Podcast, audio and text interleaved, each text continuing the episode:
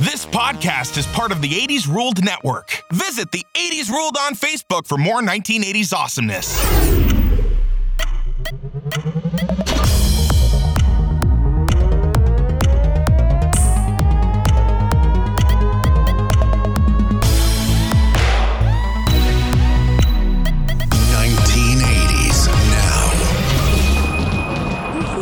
Travel from the 1980s to now. And this show is where you arrive at the end of the time tunnel. I get it. Yes. Yeah, but Right like where it's we like we wanna took be. the 80s with us somehow. We mm-hmm. experienced the 80s and now we're just here. We skipped all the shitty decades in between. right. hey, welcome back to another episode of 1980s Now. I'm trying to I'm thinking of something another way to say this. 1980s Now, a weekly let's try this out. A weekly mm. celebration of 1980s pop culture. Oh, My name is Will, and joining me as always are my friends. John, I, I, I just, I don't know what John's faces are. But the great thing about John is he's probably a terrible poker player because everything's out there. He just had a face like, eh, hey, if you want to go with that, that's fine. Uh, but I'll still call him my friend. Kat and John are my friends and co-hosts. Hey. Wow. No? I wasn't aware how conditional it was. Goodness. I don't think you're aware of how my facial expressions I'm just to- like to maintain friendship. What's he gonna do now? watching you like a hawk. See, I get interpreter. John's gonna start hiding behind his his mic. I need a bigger mic. and of course, be sure to check out John on his full time job uh, hosting Gen X Grown Up. Oh, thank you. Hey, on today's show, like every other show, first we're going to chat about current news stories related to 1980s media. And then later on, we're going to uh, speak with our very special guest today, Professor Richard Hanley. He's a uh, professor of philosophy over at the uh, University of Delaware. We're going to talk to him about whether and how, I guess, 1980s films affirm the possibility of time travel in our real lives here today. Uh huh. Look, we've talked about this briefly. I love time travel films because I love the idea of time travel being possible in our actual world. Mm-hmm. Uh, and that's almost like a loop, like Richard talks about in some of his papers. This idea that which came first, that I love time travel and therefore I love time travel films, or maybe I love time travel films, therefore I love time travel. Which came first? Anyway, so we're gonna use uh, we're gonna use real. Uh, Same as it ever was. That's right. Same as it ever was. That's right. but hey, but don't worry, we're gonna use films like Back to the Future and Bill and Ted to talk about this in the context that we can understand, because we're just lay people. Right, regular folks. I, I- look, I studied philosophy Yes. in college. uh, you know, I was a philosophy major. I, I, maybe I got a B minus. I mean, I, must my average. I don't know. I wasn't a stellar student, Did any of it stick? Eh. Yeah, okay. and I only did this because my parents forbade me from from majoring in anything artistic, because they wanted me to study something practical. So I showed them. So you got them. Yeah, I got a philosophy degree. uh, there's time codes in the show notes if you want to skip around. All right, hey, a couple of announcements. One, Facebook trivia is this Wednesday. Join us for how do I say this again, Kat? Wed- Wednesday. Wivia Wiv- Wednesday. Wivia Wednesday, June 29th at 9 p.m. Just sounds like baby talk. Wivia Wednesday. Oh, you wascally wabbit. Oh, do you want some trivia? Does him? Hey, you're making fun of Elmer Fudd there, Uh, I think. You're making fun of parents, I think, with children. anyway, join us June 29th, uh, this uh, Wednesday at 9 p.m. Eastern for 1980s trivia on Facebook Live. We're going to give you give somebody a $50 e-gift card, the person who knows the most about 1980s trivia and answers the questions the fastest. Right? Anyway, follow us on Facebook 1980s now to find out how to do that. And also this week on Facebook Live, and I should say, we do these, however, on our partner, our network sponsors page, the 80s ruled. But I don't want to confuse anybody. So just go to our page, you'll you'll get there. Mm-hmm. Um, But that's the wonderful sponsors that uh, gives us a platform for doing this. But also, along those lines, Facebook Live on Saturday, July 2nd, also this week, 9 p.m. Eastern, we're going to be chatting with Julie Brown, the actor, comedian, writer, director, producer. She created Earth Girls Are Easy. She wrote and sang Homecoming Queen and Because I'm a Blonde. Um, Anyway, you can come, uh, show up, ask her questions, give her comments. We're going to share them with her right there live, and you get to see her reaction right there. And if Yes. she's like Mark Holton, who we just spoke to a few days ago, I mean, he really engaged with people. It was really kind of fantastic. A sweet guy was just really talking directly to folks. Yes. Yes. Yes, he was. All right. Does John know I'm staring at him? Is that what's going What on? Yeah. is John's trying to on give away here? nothing away. All right. Hey, with that said, with now knowing that John's not going to participate.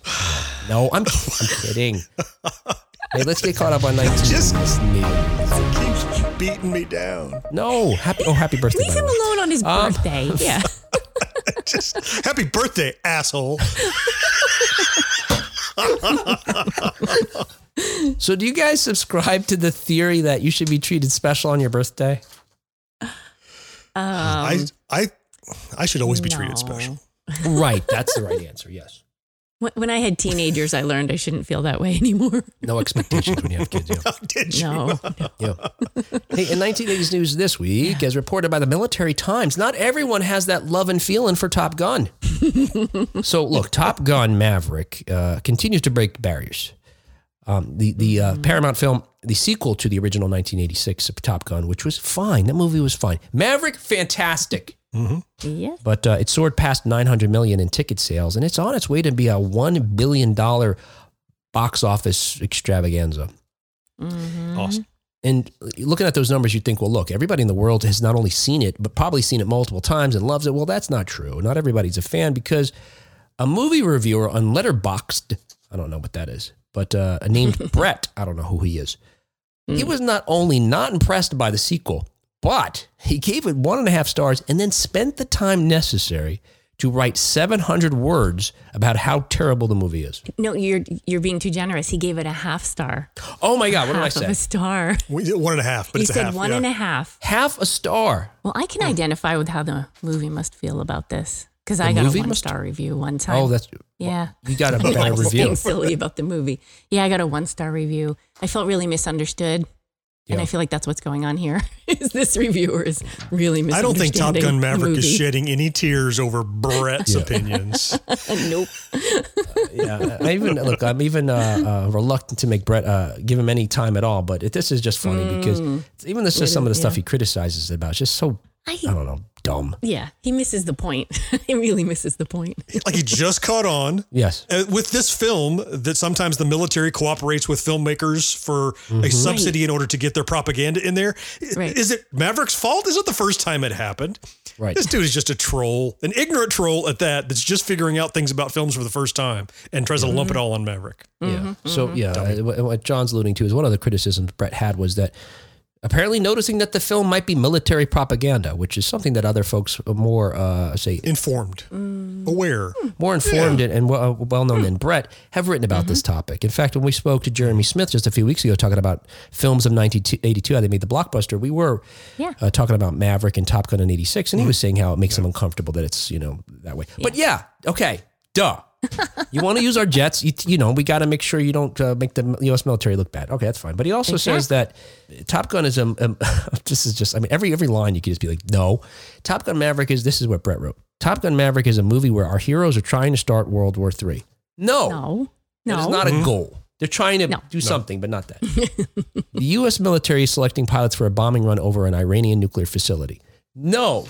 No. In no time is the country named. That's one of these things about these films in the 80s and today. Well, He implies that you can deduce it by process of elimination based on who has enriched uranium available. Right. I'm like, Right. okay, Sherlock. Yeah. Y- Yeah. Overanalyze. Go ahead. And, and the thing that you know really loses me is not only does he say, okay, look, I figured this out. Let's let's just just, just say, let's give that to him. Okay, yeah, it's Iran. Okay, you got them.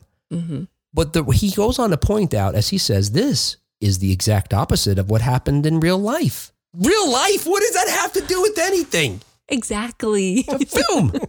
it's Right. a story. You can't put you can't put lies in fiction. yeah. yeah. And, and as the Military Times points out, they said that while, while he does make some some points, uh, you'd figure that a person who's watched over 1,500 movies and written more than 650 reviews would be able to remove himself from the current international political climate for two hours and watch a film about an old guy flying cool planes and running shirtless on a beach for no reason. And look, the reality is, I'm sure Brett didn't hate the movie this much. Whenever I see someone way outside the sample, Mm. Right? Like everybody loves it, everybody loves it, everybody loves it, and one guy is like total rubbish. That's a troll who's like, I'm going to get Letterboxd and my name Brett out in the media. Look, we're talking about Right, it. yeah. we played right Yeah, into oh, his that's hand. true. Yes, Shut up, Brett. Take your review, stick it up your nose with a rubber hose. No more for Brett. You're right. Okay, screw Brett. Yeah. All right, hey, another Sit on 1980s it. news. Hey. Yeah, what? He's throwing a bunch of sitcom uh, insults at him. Well, mostly from Happy Days, right? What you talking about, Will? Did we get up your nose with the rubber hose? You got that one already? I did that. I did yeah, I did that already. Hey, another 1980s nanu. news as reported by Ultimate Classic Rock. Ann Wilson recalls Heart's quote soul crushing 80s success. This kind of bummed me out Yeah. because you know, look, Hart had I don't know at least five or six different hits, top ten hits in the 1980s. Uh, that were very different than her 1970s sound. But uh, look, I, I, to be honest with you, I think I like their 1970s music better.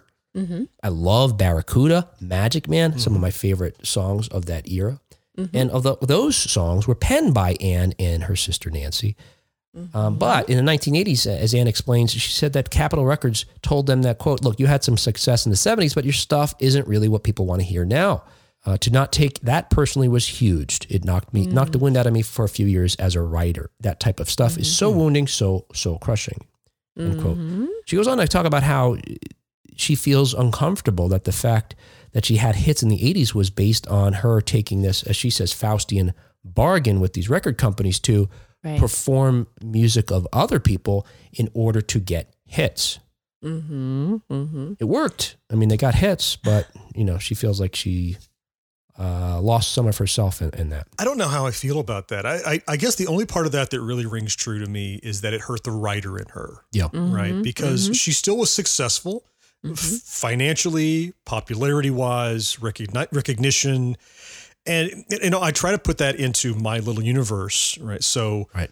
I do a weekly podcast. And if someone suggests a topic and that mm-hmm. topic does better than the topic I had planned, am I upset because I am I more upset that it wasn't my idea or I'm excited that it was resonated with people? It was still my voice. It was still my performance that people like. It just wasn't my idea and my, you know, so I guess it's it's hard to be sympathetic with that, but yeah, I, like all the Hearts music. I think to Yeah, oh, use yeah. your metaphor, John, I think because I think the thing not only was so, so. For example, the song "Alone," we talked about this on a. Uh, is this a is this a cover song uh, back on several episodes episodes ago? One of those secret covers you didn't realize were clever. The Heart song "Alone" is actually a cover. Um, it was actually uh, recorded, written and recorded uh, by a group named i-Ten in 1983. Actually, John Stamos did a cover of it before Heart did for some t- CBS TV show. Um, but a- in any case, my point was going to be that not only though did they just merely take the words, you know, I think her cha- her issue is that they had them use synths that they wouldn't otherwise use. The orchestration was different, the ah. instrumentation was different. Like I think to use your metaphor, it'd be like you know, yeah, you get to say the words, but let's change everything other mm-hmm. aspect too. You know, Gotcha. Right. Mm-hmm. Maybe. Take, taking your creative hand out, more Okay. out of things. I can see Yeah. that. And I have a little more like maybe someone else is going to edit it. Maybe someone else is going to structure it, right? So different theme Yeah. song now all of a sudden. It, it, if the thing you're looking for is getting your creativity seen, then that Yeah. certainly wouldn't scratch that itch. So I, I can see maybe from that angle where she's coming from. Yeah. In addition to Alone, they had a number of other hits. What About Love, These Dreams, Who Will You Run To, and a song named Never, which I'm not familiar with, but was the one uh, song that they actually wrote themselves. You're not familiar with that? Isn't that the one? Uh, I don't know if I can sing it. Yeah, you're gonna have to. I haven't. I don't know which one it is at all. Oh, I can't sound like them. Never, uh, never mind. Yeah. I'll just Never mind is what it is. never mind. Never mind. Never mind. Hi, another 19. Well, if you remember it, it. you just you just break in. We'll do. I'll uh, just burst into We'll song. do a news alert. What was that, John? I said just chime in. I just chime in. anytime you got it. Hey, another 1980s news. Look, box office numbers from week to week are in flux, right? But usually uh, they do not, you know, the, what they predict is going to be the top 10 films of a particular any given weekend. Don't usually include a film that only ran once that weekend and was from decades earlier. Right. That's so uh, you know everyone that predict tried to anticipate who would be the you know to, again the, the big films of the uh, box office on the weekend ending in June on Sunday June nineteenth failed to account for the behemoth that it turns out that 1982's The Thing is because in fact this film that was uh, run at, in 730 theaters by uh, in connection with a Fathom Events presentation. You've seen those commercials when you go to the movie theater.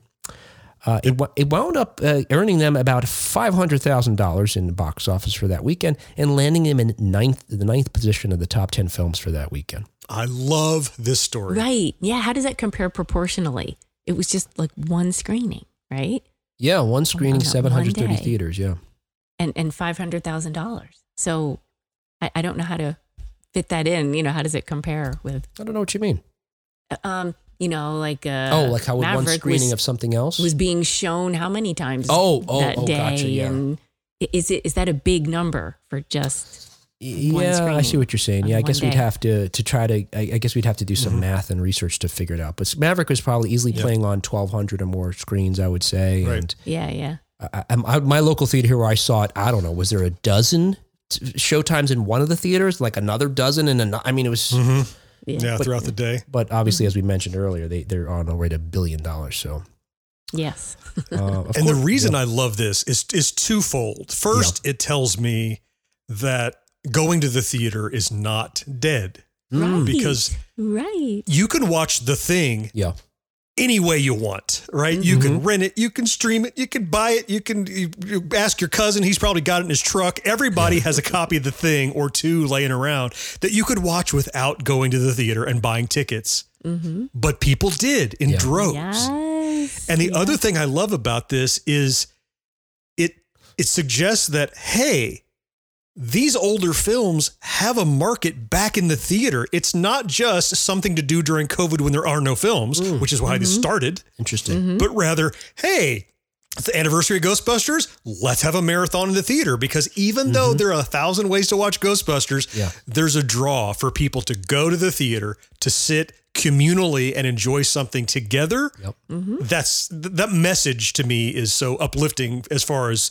theatrical presentations go. Mm-hmm. You, you remind me, John. My family and I did mm-hmm. that actually when they they did rerun Ghostbusters a few years ago, like this. I don't know if it was a Right? Fathom event or a local thing, but we as many times as we've seen it, we went out and sat in the theater and watched. It was Sure. the kids' Yep. first time seeing it in the theater. Oh, it was so Oh, exciting to be there. Yeah. Wow. Oh, Yeah. that's awesome that they could do I've that. probably Yeah. seen the Blues Brothers a hundred times, Yeah. but when it's in the theater locally, Yeah. I'll go and see it just because it's the Blues Brothers, and and I never saw it in the theater originally, and I've only seen it secondarily like this, Yeah. and it's Uh-huh. it's a cool way to see it. Yeah, Yeah. that's great. That's You know, awesome. We also recently talked about the the thing with Jeremy Smith when we talked about 1982 Mm-hmm. blockbusters because it's one of those films that was came out in the summer of 82. It actually came out two weeks after ET, and I was surprised to read that it landed at number two behind ET and taking about half the box office of the Spielberg film. But Mhm.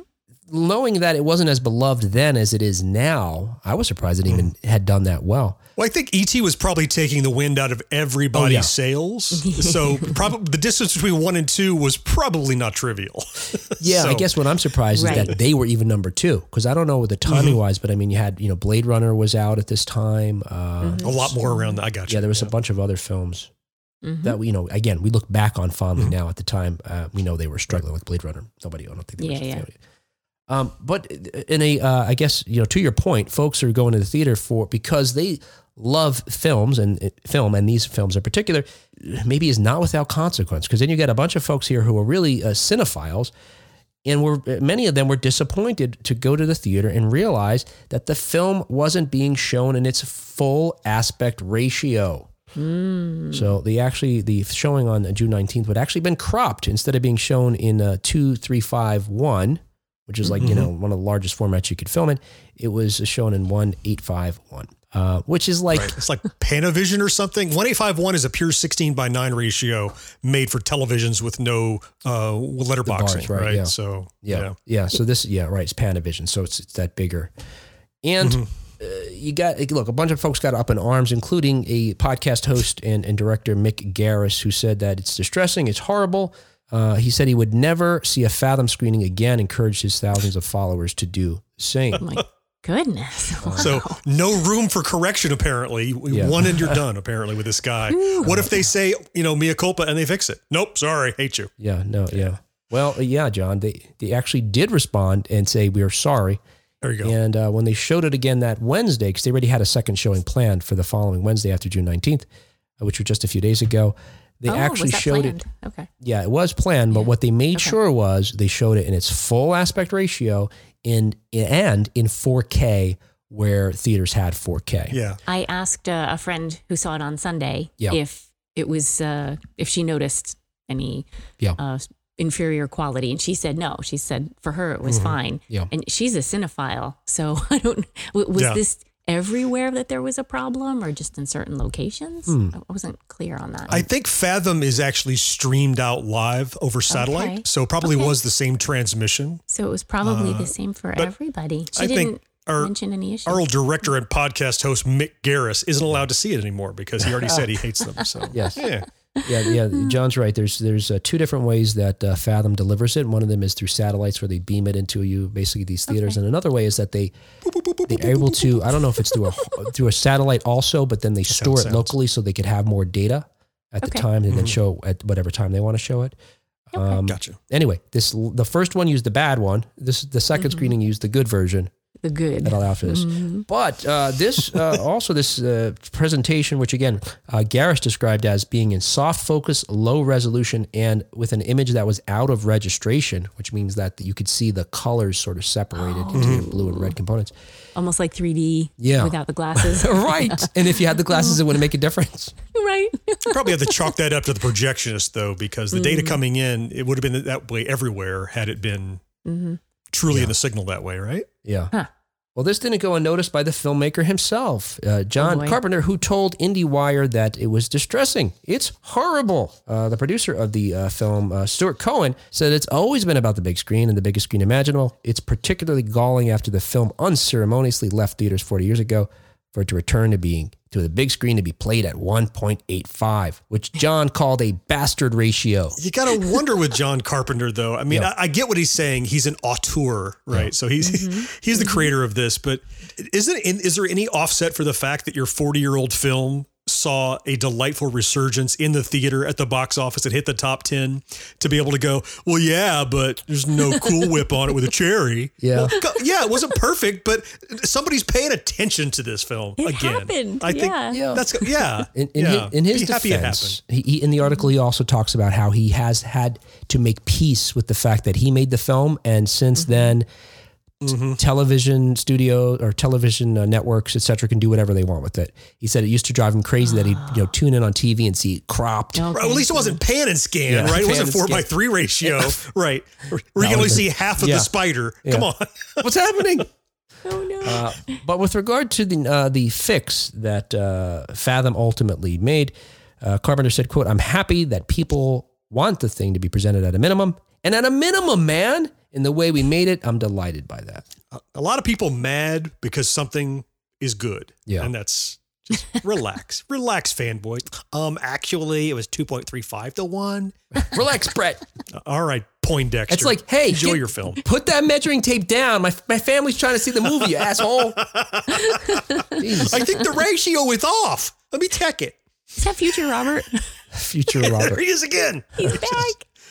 He's time traveled here. Yeah, I think so. Alright. I think he is. Hey, in other 1980s news, once again, it's time to play. In Philadelphia, it's worth 50 bucks. All right. All right, we're going to do this in the Price is Right, uh, Price is Right to Showdown John's stressing out. formula here, John. It requires no uh, knowledge of trivia or anything. I've got two items that recently went on the auction block, and I'm going to ask you guys to bid. Closest without going over gets that item in a fantasy way because I don't really have them, okay? In the multiverse. Closest without going over. So Yeah, this let's is the see. Price is Right bidding war? Yes, this price is mm-hmm. right bidding war. All right, let's see who gets to mm-hmm. who gets to choose the showcase showdown. Uh, all right, uh, I One wanna dollar. Flip my coin here. Kat call heads or tails. Heads. All right, it's tails. All right, John, you get to decide which item you're going to bid on.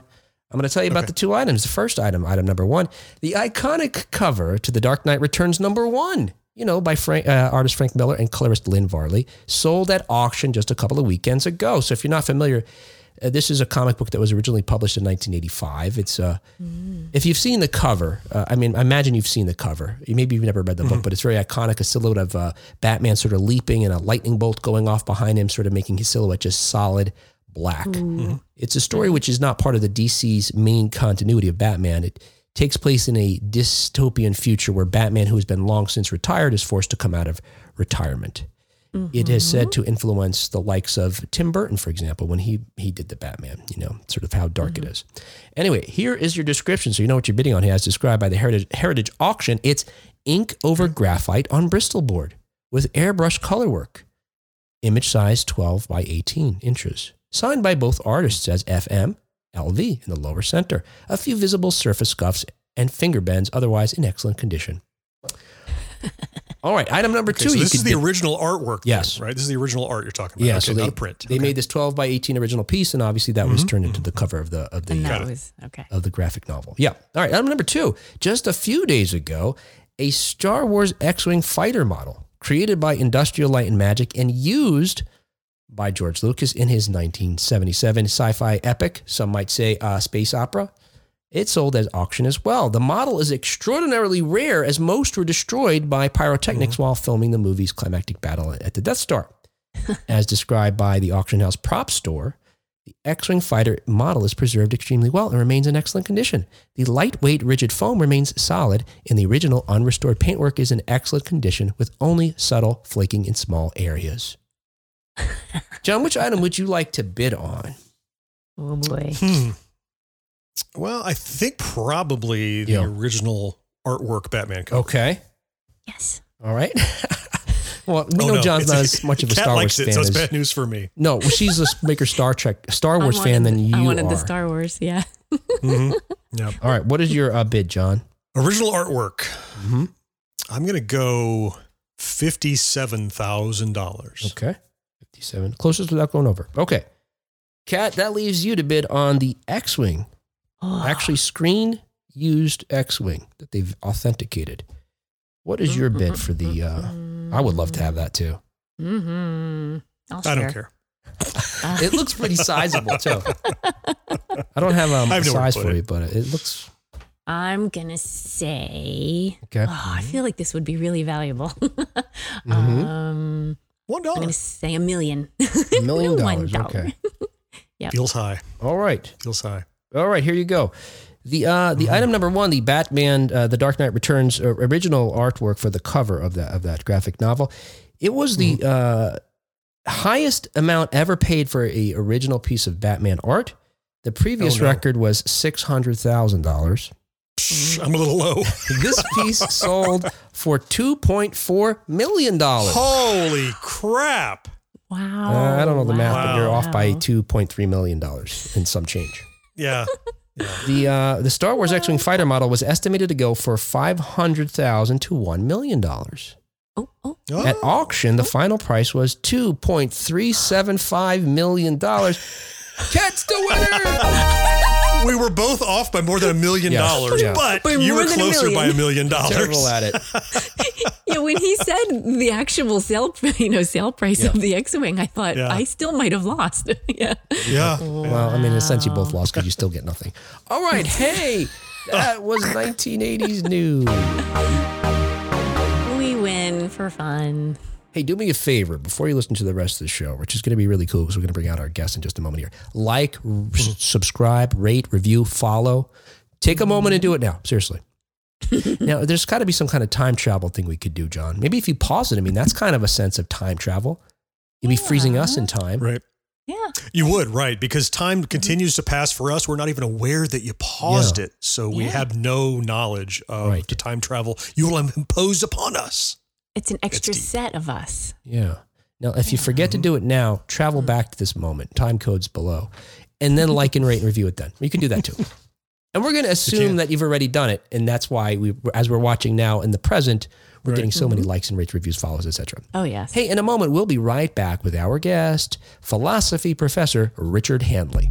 I came here in a time machine that you invented.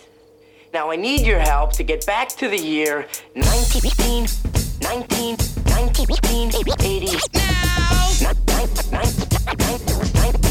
1980.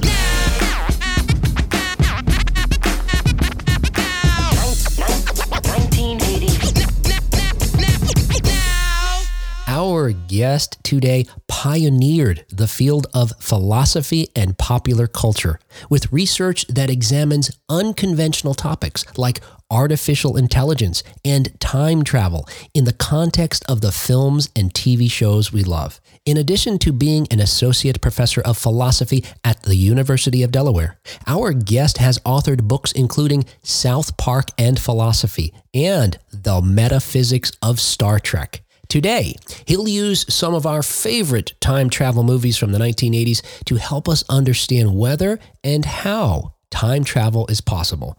Please welcome to the show, Dr. Richard Hanley. Hi. We're so thrilled that you could join us uh, for so many reasons. Uh, not the least of which is that we're big fans of time travel gen- generally. Uh, I think my interest in time travel predates, I'm going to say my love of almost any other genre, but it's possible. I mean, if you ask me what genre of film that I would, un- you know, regardless of uh, what country, what era the, the work came out in, uh, it- it's time travel. I'm there. Let's check it out. It could be a, you know, a B movie, a A movie, student film. I'm there. Yeah, I'm the same. My It's the genre. If it's a time travel movie, I'm gonna watch Yeah. it. Period. my earliest memory of television because I we grew up in Africa. We didn't have television, but when we moved to Australia, um, I remember the the be- very beginnings of Doctor Who. That's my clearest memory of early television. yeah. Yeah.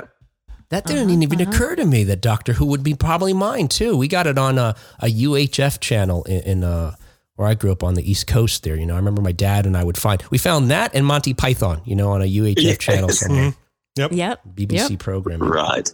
So, hey, look, we're we're fascinated by time travel. And again, not only from the, because uh, the representations of it in fiction, but as humans, as you know, we're fascinated with it because there are many times in our lives where we wish we had this ability to go back and make a left when we made a right.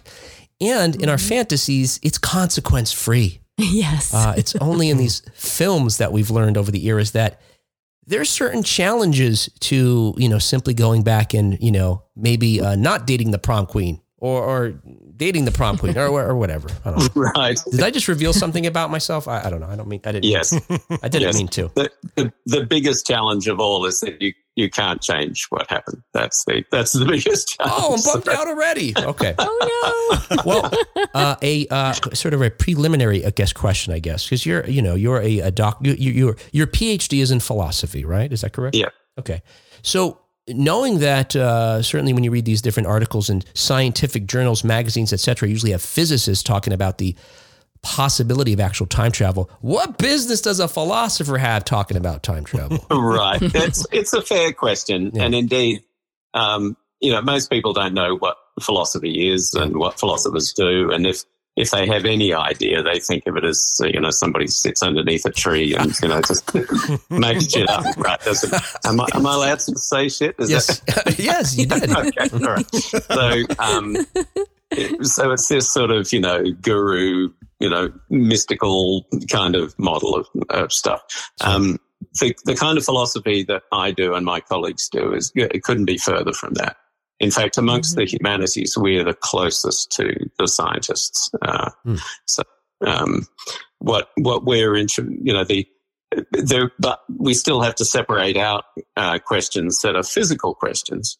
So a physical Mhm. question would be, uh, do we occupy a universe that in fact permits time travel? Right. That's that's a question for physicists. Sure. Um, but asking what kind of universes could permit time travel, that's a metaphysical question. That's a philosophical question, right? So, um, so, so that's one, that's one big chunk of the, the stuff that we do in philosophy of time travel. Uh, the other main thing is I, I can illustrate this with a story, right? So, um, you've all heard of Stephen Hawking, I'm sure. Um, Mhm. in 1987, Hawking wrote A Brief History of Time, and in that he proposed the chronology protection conjecture, which he said would be, you know, the, the conjecture was that there would be a law of physics that prevented anybody traveling to the past. Right. Now, Right. by 2011, he's given up that idea. Um, and he thinks that in the quantum foam, there are, in fact, small uh, wormholes that are time machines, right? They, that's just what the math predicts. And, but he says in his 2011 paper, oh, but don't worry, you know, these wormholes are way too tiny for a human being to pass through, right? Mhm. Now, notice what he's doing there. He's making an assumption about what essentially human beings are.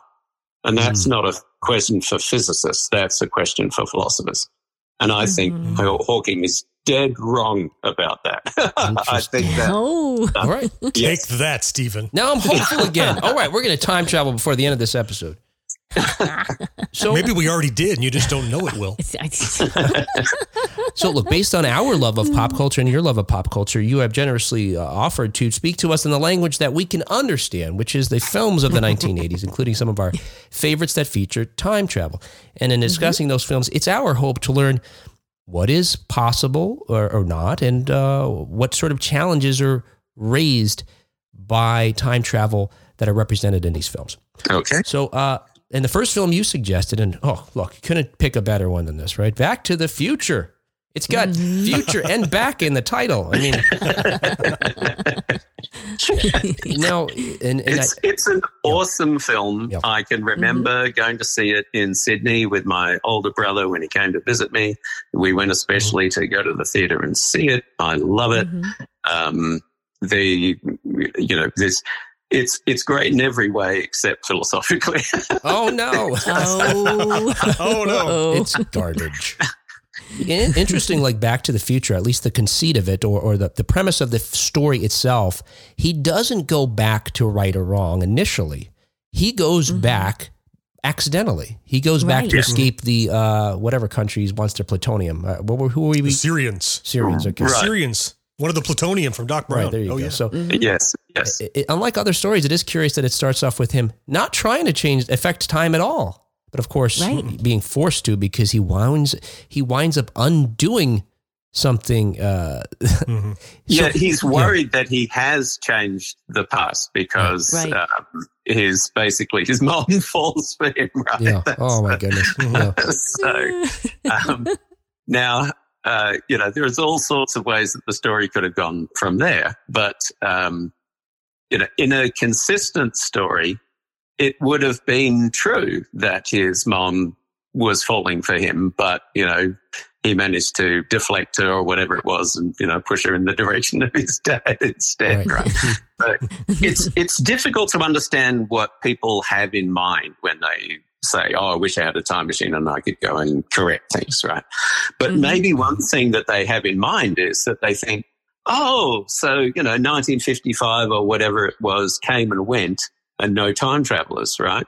And then Mhm. you know, it, sometime in the future, 1980, somebody invents time travel. So now someone gets in a time machine and goes back to 1955, and they're imagining, oh, now it's different because there's a time traveler there. But if it really was our 1955, then the time traveler was Mhm. there in 1955. You And right. whatever they did, Yes. they did not, you know, change the past. And so what we have to do is distinguish between affecting the past, because if Mhm. you're there in 1955, then you can't help but, uh, but affect things. You, you know, at a minimum, you take up space and block light and, you know, do all that kind of stuff. So you're Mhm. definitely causally embedded in the in the local environment. And so whatever it was that you did in 1955, you already did in 1955. it's just in your personal future, even though it's in the external part.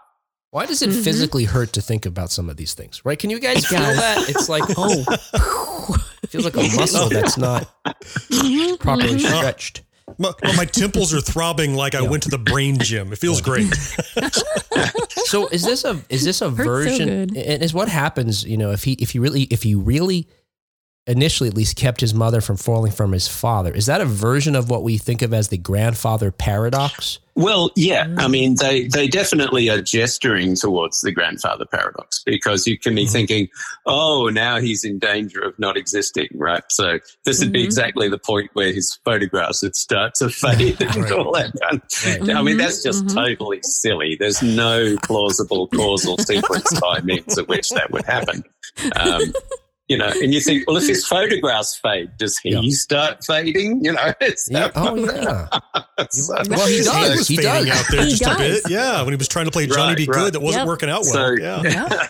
Yeah. So if it's really true, if what history records is the truth, that in fact his dad was who he thought he was, Yeah. right, then, um, you know, whatever happens, he's not going to, uh, you know, he might threaten his own existence, but something's going to happen that assures his own existence because there he is, he Mhm. exists. You know, as I say, it could have gone in different directions. It could have turned out that unbeknown to him, he was in fact his own father. That would have been fun, right? yes, you know, and something you pointed out was, you know, he, obviously in the film he succeeds yes. in getting them together, but he winds up mm-hmm. changing a number of other things that by the time he arrives in the quote future, and I say that for I think a reason for something we'll talk about in just a moment, mm-hmm. things are different. Now he's not different. Right. Everything else is different. Mhm. And mm-hmm. you point out that this film raises a, another, you say largely unrecognized problem, this metaphysical question about identity. Right. Can you explain? Yeah, sure, sure. So the physics literature has gone in a lot of different directions. And and by physics literature I'm including kind of popular physics here, you know, people who like to shoot the shit about this Right, kind of yeah. stuff. so they kind of mm-hmm. started where Hawking was and saying, no, just time travel is impossible because it's all too messy.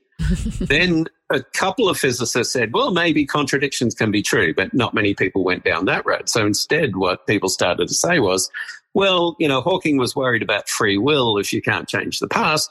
Well, the way to have free will and to change the past is to um, is to postulate a multiverse, right? So there are more, there's more than one timeline. So, so you know, if Marty does change things, well, then the timeline that he comes back to is not the same timeline as the one that he left, Ah. right? Right. But it may be one in which he's happier, right? right, right. Now that's fine as far as it goes, but the the identity problem that uh, that uh, that I um, discuss here is that um, the the exact same reasons for thinking that it must be a different timeline, namely different things happen, uh, give you a reason for thinking that they must be different people on those different Mhm. timelines, Right. right? Mhm. because they Mhm.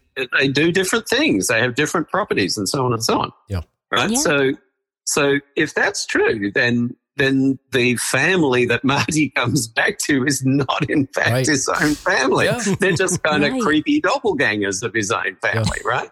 Mhm. And so um and so if that's right, then it looks like the main motivation that people have for time travel, oh, I could go back and fix things. Well, no, you just end up with a creepy doppelganger Yeah. world, right? So- And I saw so it's- in Yeah. sort of the, uh, I guess the flip side of that, or maybe maybe it's just consistent with what you're saying. I saw someone do this analysis on YouTube some time ago, suggesting that Marty is now going to be living in a nightmare because the Marty at the end of Back to the Future, because everyone thinks he's someone else, and he did not have the experiences with all these people he's with that they had with, you know, quote him. With their Marty. Right. Yeah. And of course, the other thing that they don't address is even if you try to impose the multiverse interpretation on Back to the Future, well, then where's the Marty from that timeline? Yeah. Right. Yeah. Wouldn't he still be there? Right. So, you know, You're right. he gets this evil twin that turns up from another timeline, right? Well, then that's mm-hmm. actually interesting though too, because if you remember in Back to the Future Two, Doc does explain it as if it's a multi, almost like a multiverse, Yeah. Okay. where the, he- he mm-hmm. at least says the timeline sort of splits off into this other dark timeline, and they have to back down that one to the original one, and then that'll eliminate that one. But even in that one, he doesn't run into himself necessarily. That's right. Yeah. When I do my time travel classes, I spend quite a bit of time talking about the weird causal mechanisms that turn up. And, and just my advice generally is that if a story needs weird causation like this, you know, people's, Mhm. I don't know if you guys have seen Looper, that more modern movie. Yes. You know, Absolutely, there's just, yep. there's just crazy causal sequences in there, you know. oh boy. you know, writing appears in the guy's arm in blood and Right, his right, foot right, disappears and all this stuff. the man just- is being dismantled as he's Oh, trying yeah. to run. Yeah. Oh yeah. Oh, so Sorry. crazy. yeah. So, my. yeah, so my advice is always whenever there's very weird causation, that's a sign that you're dealing with an incoherent story. Okay. and, and so, and, and, and by that meaning that it's less representative of what maybe is possible. Right. Exactly. Mhm. Also, very cool on screen, though. Unfortunately. yeah. Um, hey, let's talk about another 1980s film that, again, another, and this is a fantastic film as well Star Trek 4, uh, The Voyage Yes. Home. Now, uh, you point out that unlike Back to the Future, this is a, as you describe it, a consistent single timeline story. What do you mean by that? I mean that. Um, there's absolutely no changing of past or future in here. It's just they take a journey back into the past and they did what they did in the past. And, um, you know, there's, there's, there's just no fiddling with anything really. Right. The, Huh. so I, I think that's a completely consistent story. I never thought of it that way. Yeah, John. Yeah, yeah. So, so I'm. Uh, and by the way, I'm going to call you Doc Hanley because it sounds so cool, and it's like Doc Brown. Anyway, but, uh, so so Doc, but you're right. I love the fact that in Star Trek Four they do not go back to change anything, but they do go back to harvest something and bring it back to their present. Yeah. Yeah. So, I mean, of course, you could bring back knowledge, but they go they go to spoiler alert to bring back whales. Yeah. Right? They bring back whales. Yeah. And that's Yeah. how the So- whales are regenerated, right? Yeah. So, doesn't that change the present, or is that just no, no. as you said, No, that's always how it's been. When there are no whales, but they bring So- them back from the past, right? They go and Gotcha. And, and, and it's Right. always been like that. Therefore, no change happens. So it's consistent. yeah. Oh, my brain. right. Oh. See, the, the one fun thing in there that that really messes with your brain is that is the transparent aluminum sequence, mm. right? Mm-hmm. Computer. So Right. So Star Trek has this crazy temporal prime directive, right? Which again makes no sense at all. But um, I mean, well, you can make a charitable sense. It's it's basically behave like you would normally and don't you know try to mess things up when you're when you're you know with with the locals. That's fine. Right. I don't mind somebody having that kind of approach. But then what happens is that they need, you know, because you, probably remember, John, if you're a Star Trek nerd. Um, uh, by the way, I am too. I wrote a book about Star Trek. So, Ah. so, um, so the, the issue was that uh, the whole thing would be too heavy for the uh, Yeah. the Klingon warbird that they were going to transport things in. Right. Yep. So, so they're sitting back there, you know, thinking in the 20th century, if only we had transparent aluminum, then we had problem solved. So what Ah. Scotty does is he gives the formula for transparent aluminum to uh, to the locals, the en- local engineers, and they they trick up the the warbird the way they need it so that they Mhm. can complete the thing, right? Mhm. And Yep. So they can load in George and Gracie, and it's it's light enough they can travel. Yeah. Yes. Right. But the fantastic thing is that the implication is that no one actually discovers and invents transparent aluminum, right? Mhm. Because Scotty got the recipe, you know, the, the formula from it from the past history of the development, you know, the, the implementation of transparent aluminum. And then he takes that formula back to give it to the guy. Now, again, that's completely consistent, but raises an issue of what I call an information loop, right? You have, Mhm. um, you have information that's not discovered and developed in the normal way. It's Yeah. just Right. copied to itself and is so in a loop. And Oh, I never thought. So it has time- no real origin. Is that what you're saying? Right. Like it, yeah. it was never actually original thought. No, uh, well, it depends how you say that. It, Right. uh, what I prefer to say is it comes from itself, right? This is okay, this is let me just talk philosopher philosopher for a second here. this is like a cosmological problem, right? This idea that but you're suggesting that no, I guess it's the same idea that you, you keep going back to figure out where something came from. Well, something had to be the first cause. But that makes it a loop. But Mm-hmm. this I look I don't I don't think I could Well, well this is a case where there, there's it's a causal loop, right? So, Yeah. so, so it's it's the their development of the technology in the past that um, eventually causes Scotty's knowledge of the formula, Mhm. and then he is the one who gave them the formula in the first place. So it just goes around in a loop. And and what I've argued in my work is that there's nothing impossible about such loops. They they're strange, but they're not impossible. Um, They're not even physically impossible. They just require certain sorts of coincidence to occur. Uh, you know, I guess that makes me again think of cosmology or teleology. The idea that you know some people would say that a certain thing couldn't must have been created because look of how interesting and complicated this is. Mm-hmm. Well, that's where coincidence comes in. It's a coincidence that it actually works, right? But I think of that example in, in, in school, right. Right. where you're taught this idea of the what's this, the pocket watch on a beach. Oh, you're talking about William Paley's argument, design argument for the existence of God. Yes, he So, uses like- the watch analogy. Well, how many coincidences would be needed for all these parts to be right where a watch needs to be to start ticking? I mean, that's Well, a lot, but coincidence is not impossible and not unphysical, right? uh, yes, Yeah. yeah. Right. It could So- happen. You're right, yeah. However, unlikely. It just makes me think that like if somebody just thinks of something, Yeah. that's it. Like poof, then then it's in existence. Yeah, yeah. And I mean, you know, the Hmm. You know, suppose Einstein came up with E equals mc squared because of, you know, patterns of raindrops on a window or something like that. Well, that's not the normal causal origin. But Mhm. but again, we're not going to lose our minds over that and say, well, that, you know, that's just impossible. No, right? So so Right. it, information loop, I say, is a case where Hmm. Something doesn't have the sort of causal origin we expect, but that Mhm. doesn't make Right. I love That's that. interesting. That's Wow.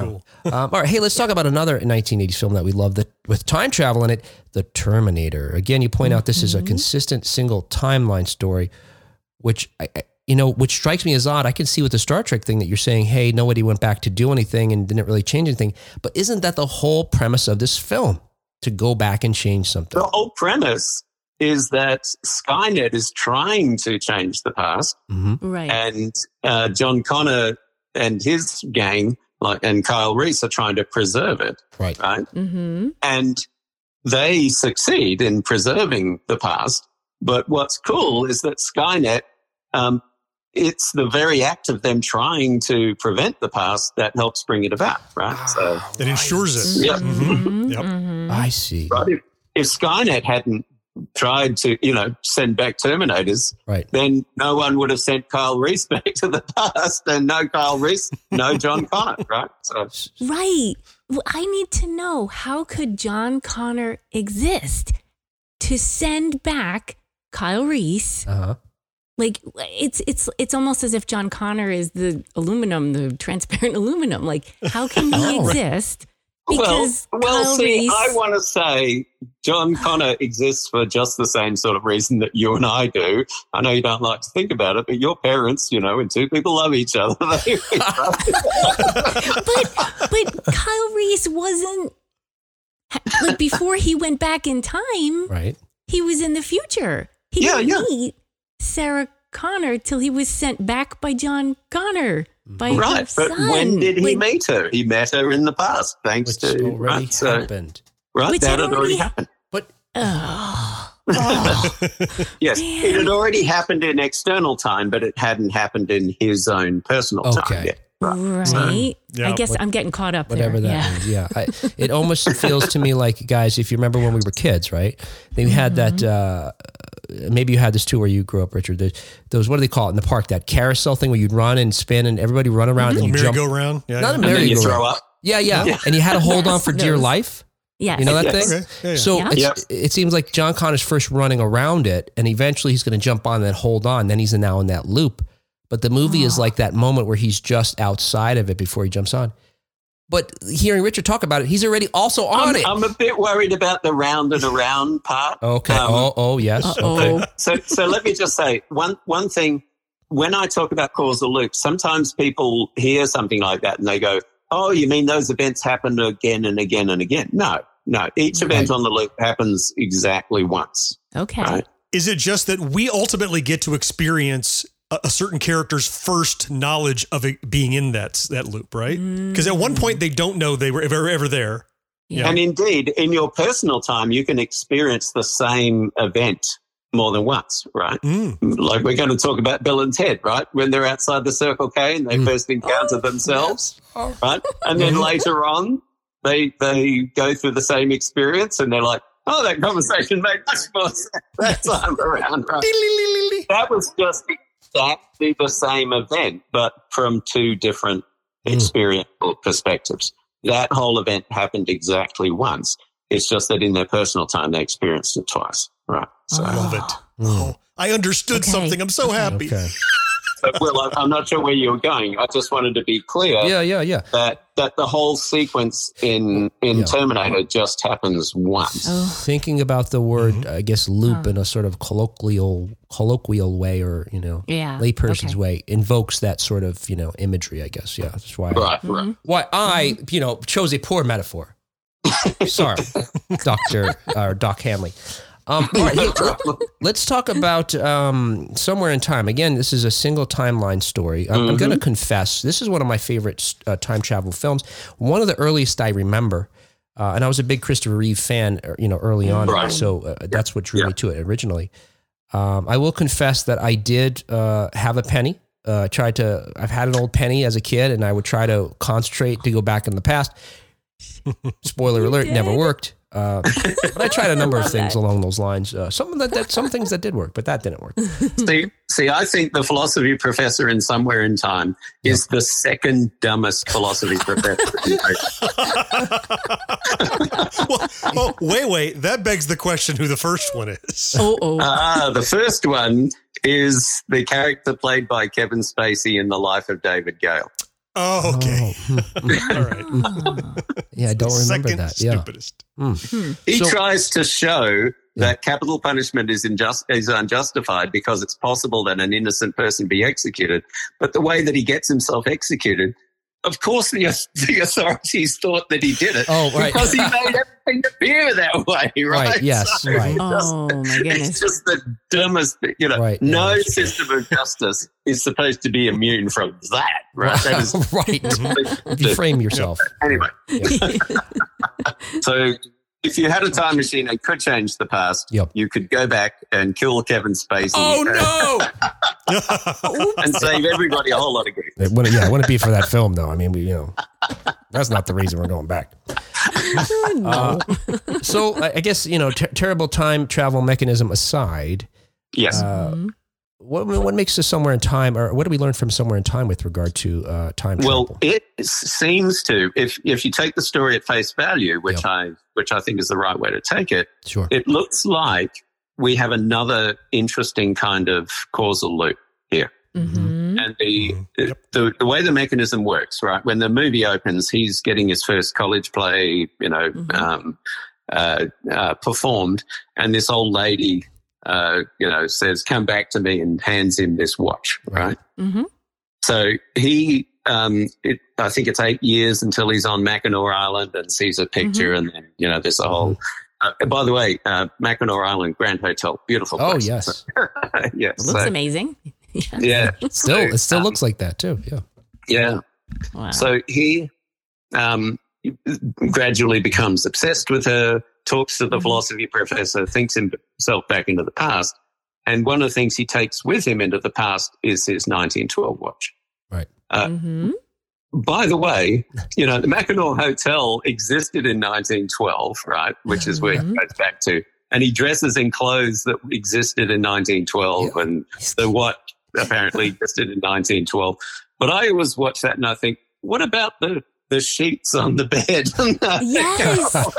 and the electric lamps, the reading and lamps the under the electric bed. lamps and all Yes. that. Mm. yes. Apparently that's not an impediment. But anyway, so, so he thinks himself back to 1912. He's got the watch with him. So ignore the mechanism. Let's suppose that he just successfully time travels back to 1912 and takes the Mhm. watch with him. Well, when he's back in 1912, he gives the watch to her, Mhm. right? Mhm. And that's the watch that she then has in her possession until, you know, about 70 years later, right? Yeah. Right. Right. So, right. um, so if you just trace the history of the watch, Right. before 1912, no watch. After, you know, 1980 or whatever it is, no watch, Mm-mm. right? It just Mhm. exists for that roughly 70 years Mm, and wow. then taken back, Mhm. right? Yeah. Mhm. Now, that, that would be a case of what I call an object loop, Mhm. Mhm. right? So, so it's not just information that's gone around in a loop. It's actual, you know, if you trace the, the history of the, the watch, it just, you seem to keep going around. You know, so for instance, if you account its age, suppose you thought it was zero years old in 1912. Mhm. Well, then in 19, you know, 72, it's, uh, you know, 60 years old. Um, Mhm. Or 1982, I guess it's more like that he takes it back. You'll be 70 years old. Yeah. So Mhm. that means it's 70 years old in 1912. But then Mhm. it lives another 70 years. So it must be 140 years. So, right. So uh-huh. so- uh-huh. now, that in itself isn't so bad. The real problem is that if entropy does its usual work, then the watch is going to be you know, tarnished and, Right. you know, Yes. have also, it's going to have aged between 1912 and 1982. Shouldn't it just like almost instantly vaporize because it will age infinitely as it's working its way through time? No, but That's- see, John, that I the think problem you're again thinking that things are going to go round and around and It's around going cyclically, It but, doesn't. but for the watch, the watch does do it over and over. That's the part that no, breaks just my brain. once. Each event, Just each event on the loop occurs exactly once. Right. So, Okay. so what's All true right. is you can't assign a consistent absolute age to the watch. That's Mm. true, but it doesn't mean Yeah. that it goes around and around and around. But the, the problem is just this: if it tarnishes uh, from you know 1912 to uh, say 1982, hmm Right. then then when he takes it back, Right. it's tarnished, Tarnished. Sure. but it wasn't tarnished, right? So But it wasn't. so I call this the restoration problem. For the story to be consistent, the watch has to be in 1912 exactly as it was in 1912. So if there's normal entropy for 70 years, the net effect of that has to be net undone somehow, right? Mhm. Mm. For the story to be consistent. Right. Now, um, a guy at uh, University of New Hampshire, Paul Nahin, wrote in his book Time Machines. He said, "Oh, this is just a special case of the grandfather paradox. It, you know, to solve the problem, you just have to have Christopher Reeve, you know, polish up the watch or something like that, right? Make it shut. but that isn't going to work because." Oxidation, of course, is the buildup of, you know, you've got the the surface uh, metal that's oxidizing, Mhm. and when you polish it, you rub those away, right? right. So if you now, you know, think about that, well, now you have fewer atoms of the metal in 1912 than you have in 1912. So you still have a contradiction. So that's the restoration problem, right? Right. And so there are basically only three ways to solve it. Um, one way to solve it was to would be to suppose that there's some kind of suspension of, of entropy, right? So Mhm. somehow or other the watch is in some magic bubble where it simply doesn't change around the loop. Um, that's unphysical, so I don't like that. Um, another possibility is entropy is normal from 1912 to 1982, and it somehow gets reversed in the journey back into the past. right. Mm. Right. Uh, But that doesn't happen for him, though. That would Right. mean you get younger as you go Right, back in right. time, Right. which Yeah. Right. Yeah. Yeah. No, you're going to get older as you go back in time. So I don't like that either. And that's Mm-hmm. suspiciously physical as well. So my own solution to this is what I call the uh, replacement solution. Oh. Here's, bear with me. Um, uh, I'll explain it. But it'll- Whenever a, a, a, a philosopher says, bear with me, prepare, prepare to feel dumb. so a watch has replaceable parts. Yeah. So imagine a watch whose history over 70 years is such that all its parts have been replaced, right? okay. One by one, they've broken down or gotten Mm. scratched, whatever. So you replace them. Right? Okay. Well, now imagine all that happens in the 70 year period. But Right. here's where the trick is each time a part is replaced, it's replaced with its younger self. Love it. That's amazing. Right. You just made this movie twice as good for me. Oh, that's so cool. Wait a second. How is it replaced with its younger self? So let's say the, the minute hand dies. Tell me if I'm wrong here, Hmm. Yeah. Doc. The minute hand breaks Yeah. and they replace it with a new one, Yeah. which is the same one that just wore out, but Yeah, it in is, its earlier but younger. self. Oh, Yes. okay. That's- Gotcha. Oh. I just got chills. That's it. This is fantastic. Wow. This is an interesting, like, uh, what, ship of These- Theseus? What is that? That uh, It's the, yes, yes, good. I like the Kind of- Theseus example. but it's your own But this parts. would be like if you set the ship of Theseus in time and replaced each piece of wood with its younger With it- self. yeah, so really would always. There's not even then a, a metaphysical question about itself. It's Right. So, Wow. so no, so it's not true that you have to suspend or reverse entropy. You can have normal entropy. What it does require is a shit ton of uh, coincidence. yeah. I was just gonna say. We're back to that. All right. So because so there's no way that you knowingly can replace that part with its younger self. Right. That's so cool. You know what? I- I think a new sort of I, we could have a new film, time travel film, where the scientist or the philosopher builds a coincidence machine. That's what it is. Get into my coincidence machine. well, that's kind of like though. I think even uh, what was it in the in the Hitchhikers? What they what was the machine? That's the, uh, Hitchhikers. what was the? Like the improbability um, drive. Improbability drive, yeah. drive. Yeah. Yeah, very good. Oh. By the way, um, John, you thought that was cool. now think about yourself now and yourself 10 years ago, Okay. right? Your body has slowly replaced a whole bunch of parts. Now, of course, we used to think that all your cells were replaced. Now we think over a 10 year period, some of the, you, the neurons remain the same. But in fact, your atoms are being replaced underneath, right? So in a one year period, about 98% of your atoms are recycled, right? So, so, um, so at, at the, at the basic level, you are a, a thing whose parts are constantly being replaced, right? And we ordinarily think Mhm. you survive that. Right. Well, Sure. um, you're like the watch, and we could, you could exist in a loop, right? Not you because you have a different origin, but there could be mm-hmm. something very like you whose existence was entirely a loop. Ouch. Ouch. I love it. I love it. I, I'm not even convinced this is the John who was on with us last week. Well, it's not. By the way, do you know? Do you want to know how I think this all can work? Yeah. Yes. Yes. I mean, in in in time travel fiction, what you mainly see, uh, what I call either um, embedded time travel mechanisms. Yeah. That's what you see in things like. I think it's what they show in Harry Potter three, Mm. uh, though it's a bit unclear. The time turner. Yes, Mhm. they definitely use embedded time travel in the Time Machine, in um, the movie versions of that, the H.G. Wells story, Mhm. right? Okay. Yep. And there, the idea is you don't really leave the time stream. You just somehow accelerate, you know, upstream or or turn around and go back downstream, but you're still Right. somehow embedded in the causal fabric of the world. Um, Mhm. I think that's the least realistic. Mm. This- The next idea that you get, and this is a little like you see in Bill and Ted, where they're going through the circuits of time, right?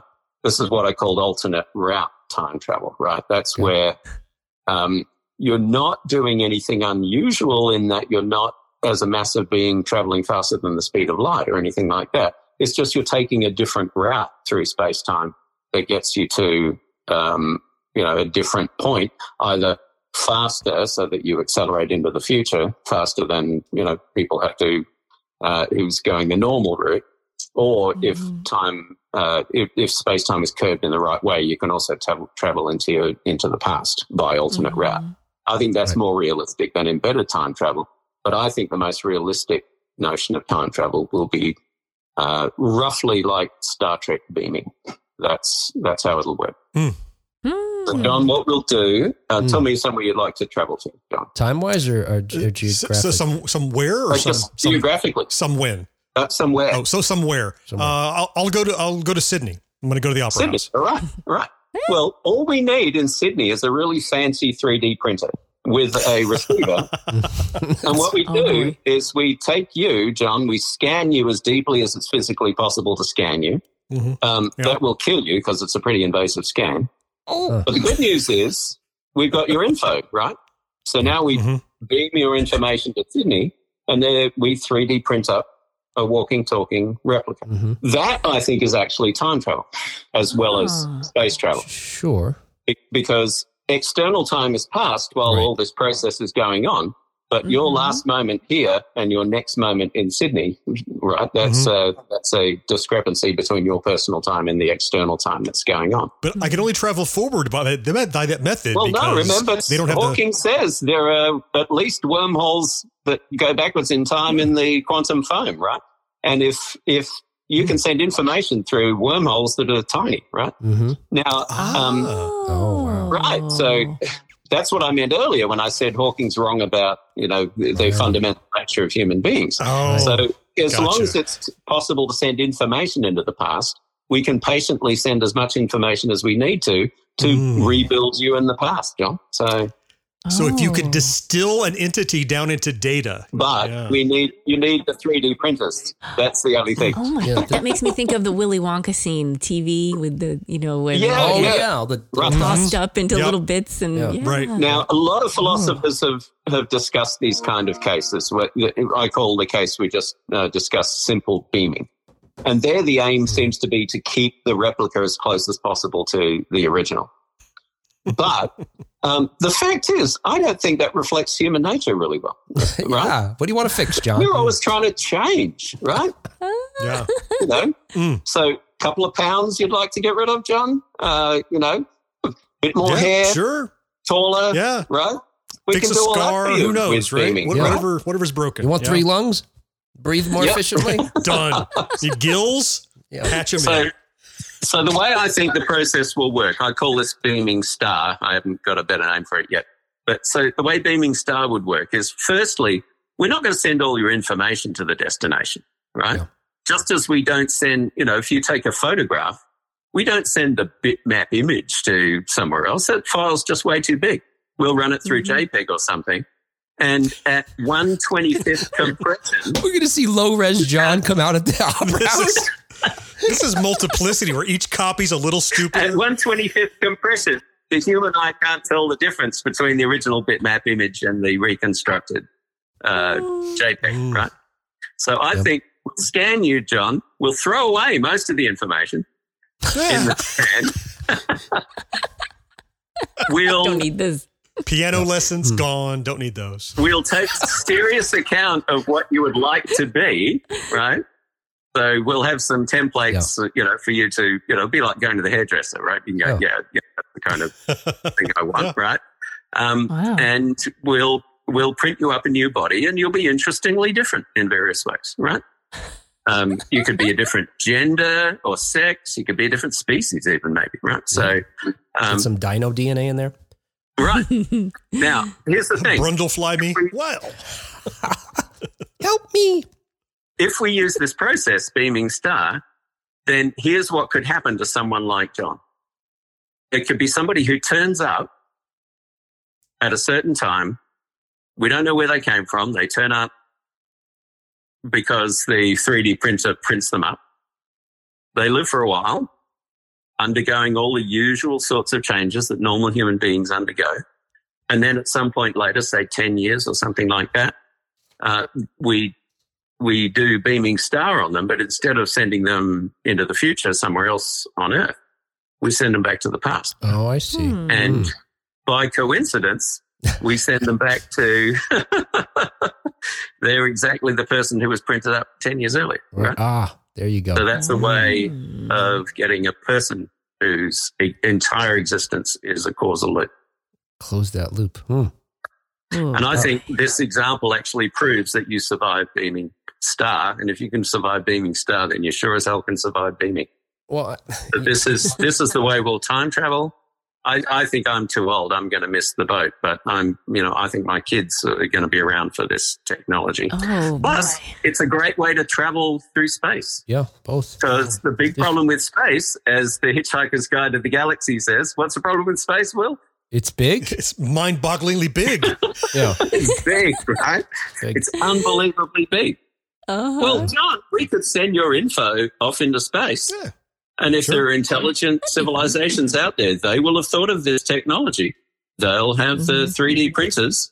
They can print you up. So, you know, 100 Yeah. million years from now, boom. Doc, Doc, if, if there's intelligent species in the universe, they're going to delete this as soon as they get John. delete. hey, I want to make Hey. I want to make sure we squeeze in one more '80s film before Oh, we sure, got to sure, say sure. goodbye here, because it's one it's one of my favorites. Uh, in in for a particular sequence, even in this film that I know that you you love as well. Uh, Bill and Ted's Excellent Adventure. Once again, we've got a story that, as you describe, is a consistent single timeline story. In other words, they don't go back to change anything. That's not their goal. No, right. no, they don't even try. Right? they couldn't if they, They wanted are to. yeah. actually much smarter. They're slackers, but they're much smarter than your typical time travel. Mm, And not only do they not try to change things, but Yeah. um, as as uh, as Will knows, um, they actually use the fact that they can time travel to their own advantage, Yeah. Yes. and they take the fact that something happened as a reason for them to bring it about, rather than as a reason for them to try to stop it from happening. mm-hmm. And my favorite example of this is that first one, which is the keys sequence, right? The keys. Yes. That's what I was thinking of. So for right. two days, you know, my dad keeps asking me, you know, Yeah. accusing me of stealing the keys. You know, it wasn't me, it Mhm. wasn't me, right? Um, and then there's that great sequence outside the police station, right? Let's. Right. let's go back two days to when your dad still had the keys. We'll steal them and we'll put them behind that sign over there. right? Right. There are the keys. And then, you know, their attitude is, well, of course we have to to remember to in the future go back and steal it, right? Yes. Because Mhm. you know, otherwise it won't happen, right? That's the Right. so they just I think their attitude to time travel is the right attitude to time travel. I think that's how sensible time travelers will behave. Uh, To your Hmm. point, Doc, because it's consistent, when the film starts, the keys are always going missing before they That's ever. right. Yeah. From their Mhm. perspective, before they ever take their first trip through time, the keys are already going missing because they've already come back and done the thing they will be doing Exactly. shortly. Yes. Exactly. Right. Yes. Yep. Yep. Mhm, mhm. Now, I'm trying to think of this in the context of what you were just talking about with the, uh, what is the name of the company that I need to trademark as soon as we get off this uh, call again? Beamstar.